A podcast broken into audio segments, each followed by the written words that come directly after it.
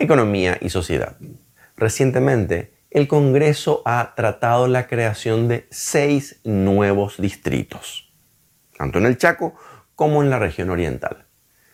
Esta es una oportunidad para repensar el esquema de gestión territorial del Paraguay. En un primer momento, podríamos observar que la creación de estos seis nuevos distritos con seis nuevas ciudades no se alinean necesariamente a lo expresado por el Plan Nacional de Desarrollo 2030 liderado por la Secretaría Técnica de Planificación, que tiene que ser la entidad madre que dirija y oriente las modificaciones en la organización político-administrativa territorial.